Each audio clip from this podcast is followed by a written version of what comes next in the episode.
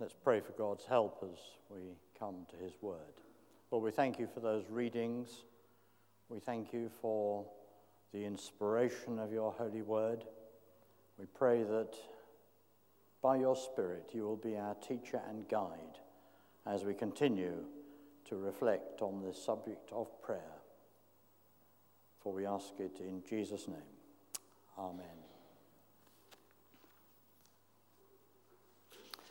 So, as uh, Tom mentioned, we come this morning to the subject of perseverance in prayer. Now, those of you here a few weeks ago will have heard Paul Fenner uh, speak on petition, and he particularly used the story of the persistent widow. And Jesus' lesson there always pray and don't give up. And there is Jesus' own teaching on perseverance in prayer in one aspect of prayer, and that is petition. And Paul did that so very, very well that I don't intend to tackle that at all, because in many ways that was covered very richly. Petition is part of prayer, so persevering in petition is part of prayer, but it's not the whole of it. Petition does not define prayer. And so I want to look a little bit more widely this morning uh, at what persevering in prayer is about, not just in petition, but in a number of different aspects of praying. And that's why um, I've chosen as my text, if you like, the uh, two words from 1 Thessalonians chapter 5 pray continually. Pray continually.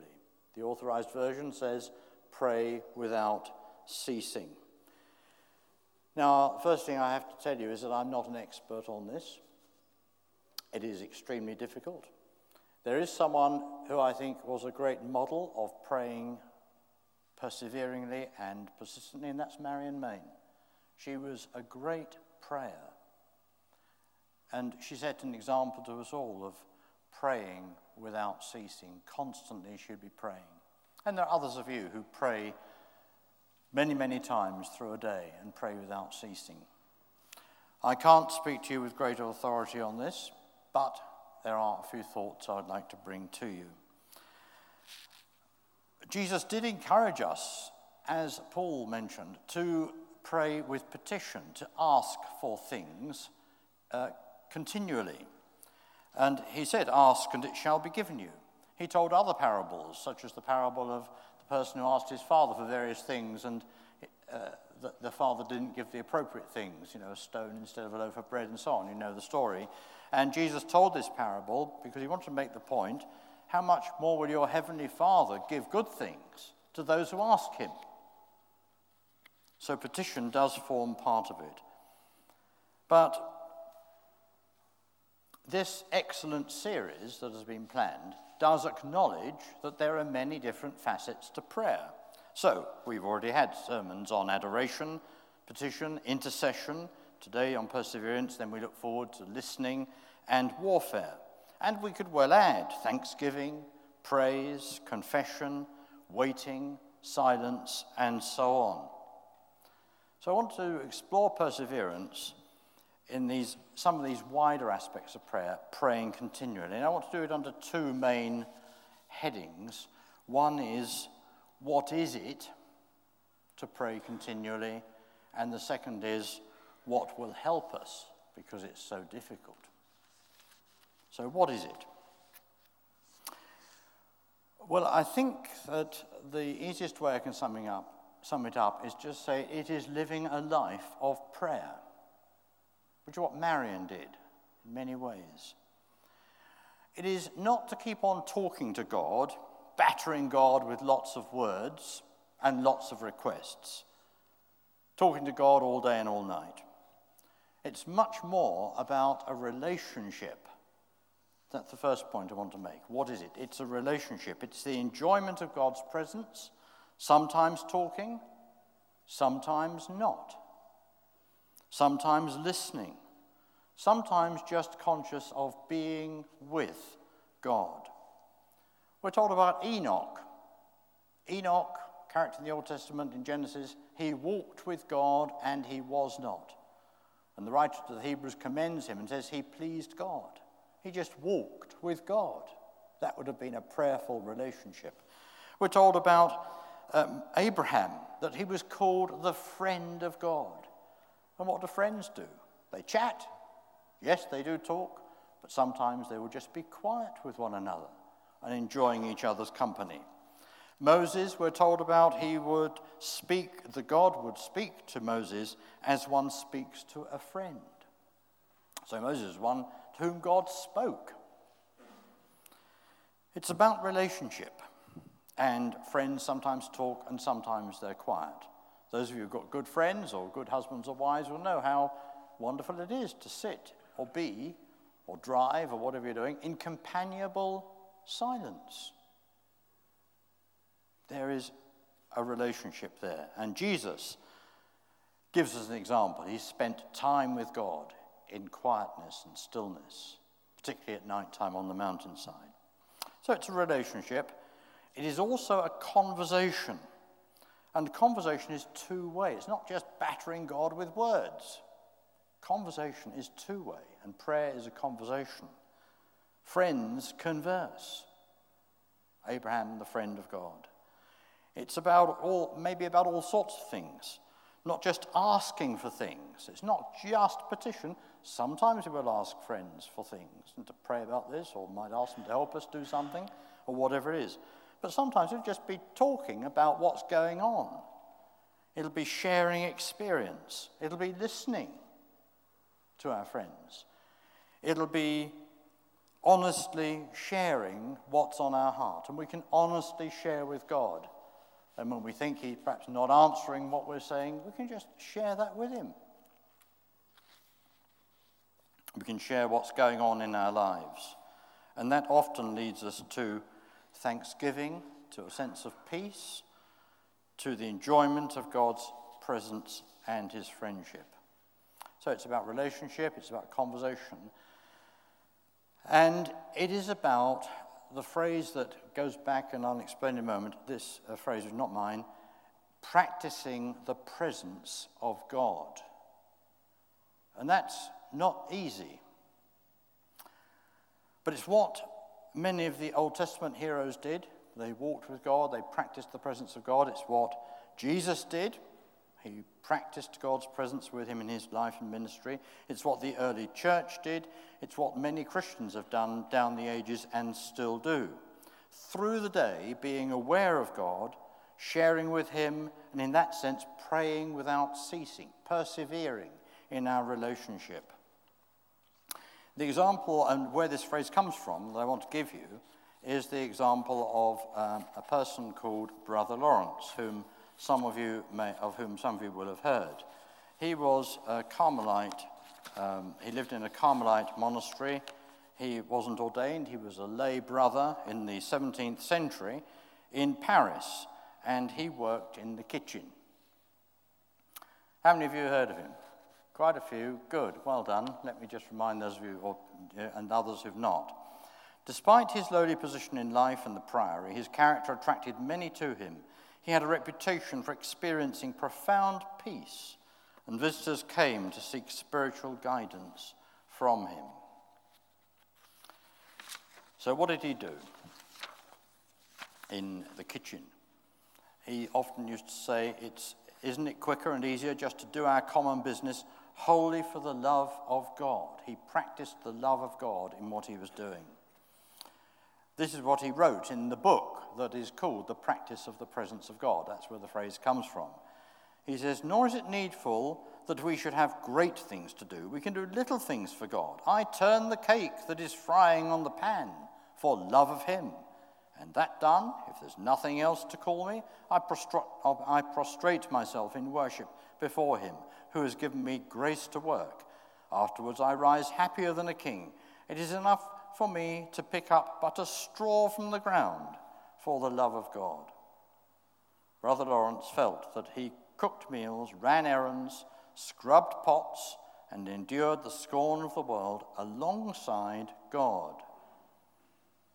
One of his most famous sayings refers to his kitchen The time of business does not with me differ from the time of prayer, and in noise and clatter of my kitchen, while several persons are at the same time calling for different things, I possess God in as great a tranquility as if I were upon my knees before the blessed sacrament. You get the point? That whatever we're doing, we can do for the love of God and conscious of God's presence. And that Brother Lawrence had this sort of conversation about the most mundane things he was involved in, a conversation with God about what he was doing each day. So that's the nearest example I've ever come across of someone who is praying continually, day by day, sustained, blessed, nourished by God Himself, as Jesus was as He walked with God this life of prayer. And you see, that's a very difficult thing to do all day. I've tried it sometimes, and you know, you, you sort of hours and hours go by, and you realize you haven't actually said anything to God or heard from Him. But it's worth trying, and I'll come on to that in a moment when I talk about things that might help us. Just to say, Jesus himself, in the Lord's Prayer, taught us to pray daily, continually. He said, Give us today our daily bread. We can interpret that for the physical things we need, the bread we need day by day. We can interpret that for the spiritual blessings and grace that we need day by day to nourish us uh, as you know, the scripture you know, it's called bread of life, daily bread. And that's that idea that every day we need that nourishment. So Jesus is teaching us in the Lord's Prayer to pray continually, day by day, for our material needs and for our spiritual needs. So, in that way, we can practice the presence of God.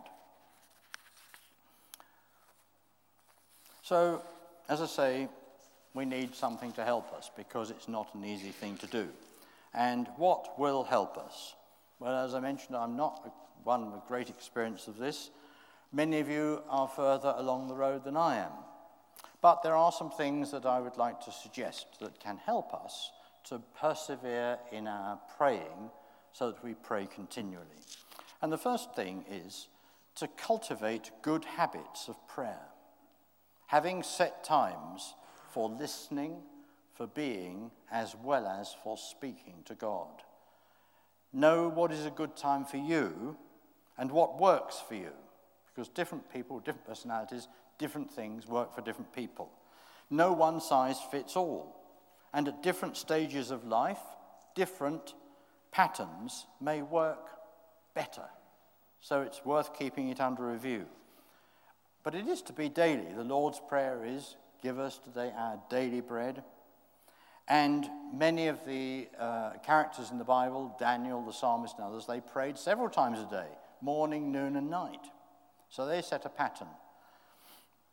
If married, pray daily with your husband or your wife. If you have a family, have some family prayer times.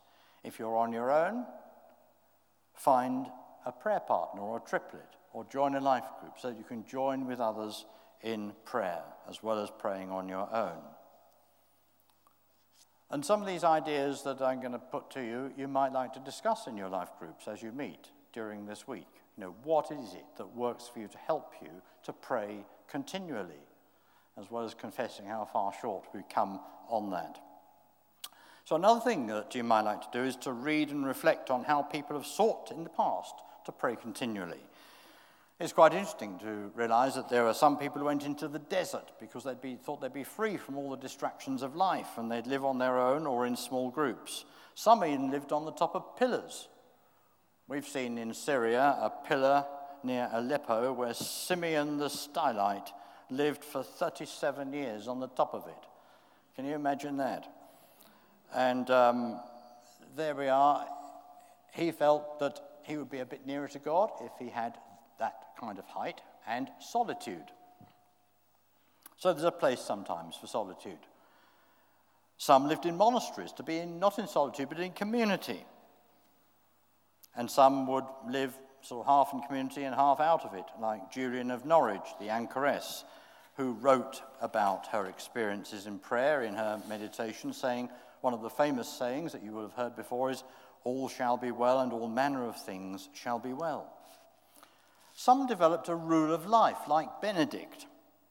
St. Benedict, he said, Ora et labora, pray and work. And for this was for monks being in community. His rule of life goes to 73 chapters. And the essence of it was that each day should comprise private and communal prayer, sleep, spiritual reading, and manual labor. So to pray and to work. Now, we too can try different ways of praying to ring the changes, not to get stuck in a rut, or to uh, feel that we're failing and to feel guilty about it when something is not working for us. Rather, try something else. And we can be very creative in these areas, and some people have found they run courses on different ways of praying using music, worship songs, using color and art and painting, even icons, walking, fasting, quiet days, retreats, and so on. And use scripture, especially the Psalms, as a conversation starter with God. Maybe as you read a psalm, to let one verse just strike you. If it strikes you, that is God saying something to you for the day. And you can take that with you through the day. Even perhaps write it down and put it in your pocket or somewhere in your handbag or, and, and just refer to it from time to time. Now, this happened to me just this morning because some, some of you may know that we're going through a time when we're needing to relocate our son Jeremy. He's not been well over the years, and we want to move him from uh, where he is in Tooting to be near one of his brothers in Twickenham area. And we've been working on this for some months, and it's actually quite tiring. There's a lot of stuff, and we're suddenly realizing how much there is still to do to achieve this, and it can be sort of quite a worry. Are we going to cope with it all? Well, the lectionary reading for morning prayer this morning was Psalm 29. The last verse of Psalm 29 says, The Lord gives strength to his people, he will bless his people with peace. And that really spoke to me, and I could have a conversation with God, and I should continue to reflect on that today and through the coming days. What we need, what I need at the moment is strength for all this and peace of mind so I don't worry about forgetting anything or all the different things that are going to be done. It's just the right word from God, to hear from God. So I'm not badgering with God with stuff, but I'm saying listening and finding nourishment and strength from God. So this is what it is to walk in prayer. And the Psalms are absolutely marvelous for that. And sometimes, when we're going through difficult times, the Psalms are particularly appropriate if we feel that prayer is not being answered or we're going through a tough time. The psalmist often expresses that. Many, many of the Psalms are laments. They are recognizing honestly that that is how it is sometimes. And I often think of that phrase since I read it in God on Mute by Pete Greig. It's a great phrase. I mentioned it before some time ago when I was preaching. God's silence is not his absence. Brilliant, isn't it? God's silence is not his absence. And we can still trust even when we don't understand. That's the great lesson of the book of Job. Even when we don't understand, we can still trust. And as we wait on the Lord, we will renew our strength. And often our experience of prayer leads to thanksgiving. So it's quite interesting how in that verse from Thessalonians it says, keep on giving thanks to God. Pray continually and always give thanks to God. And in many of Paul's letters, I haven't got time to go into them, but there are lots of times, particularly towards the beginning of, the of his letters, where he says, I thank God continually for you. So as we think about and as we're engaged in prayer with God and think about people, we can often uh, that often leads to thanksgiving. So it's about cultivating good habits of prayer. It's about uh, learning from others, the experience of others, as we read Christian biographies or learn about people, hear about other people. It's about trying different ways, creative ways of praying. And a very important point it is about praying in the name of Jesus. That really does help us to persevere and to pray because it's a recognition that it's only through Jesus that we can come to God. It's by Him we have access into the very presence of God. It is, He is our great high priest, which is why we had that passage from Hebrews, those verses. And He continually makes intercession for us. So as we pray in the name of Jesus, we know we're not on our own. He is praying with us, alongside us, and presenting our requests and our prayers before the throne of grace of God Himself. And he does so with all the experience of our humanity and our suffering and the disappointments and the difficulties, the rejection, the, the pain, the physical and mental that he endured. He has all that, he's not touched, he's not untouched by the feeling of our infirmities. And it's with that understanding and experience that he prays before the Father for us and brings then God's grace to us and his mercy to help us in our time of need. So, as we pray in the name of Jesus, that's a great encouragement to us to pray continually, pray without ceasing. And it's also a wonderful safeguard against praying selfishly. But Jesus said, you know, if, you, if, you, if my words abide in you and you ask what you want, I'll give it, God will give it to you. If you pray in my name, God will give it to you. And as we align ourselves with God's will, with the will of Jesus, in the name of Jesus, it prevents us from praying just selfish type prayers. Which leads me on to my final point, which is perhaps the most important one of all that I want to get across. And that is that praying continually is about seeking God's will and not our own. It is seeking God's will and not our own. Many times, Pam and I have proved this. What seems to be God's delay as we wait for something then turns into God's no. That's not the way, even though we prayed about it. Has led in the end, as we've sought to say, Well, your will be done, to a better answer from God. Has led to something better. So when our prayers seem to be unanswered and we just put ourselves in God's hands in the name of Jesus, then it is that we often prove God had a better way for us. And we prove that many, many times. So the Lord's Prayer encourages us in this Your will be done on earth as it is in heaven. That's global, but it's also personal. Your will be done in my life. We want to align our will with God's will. It is not for us to tell God what to do.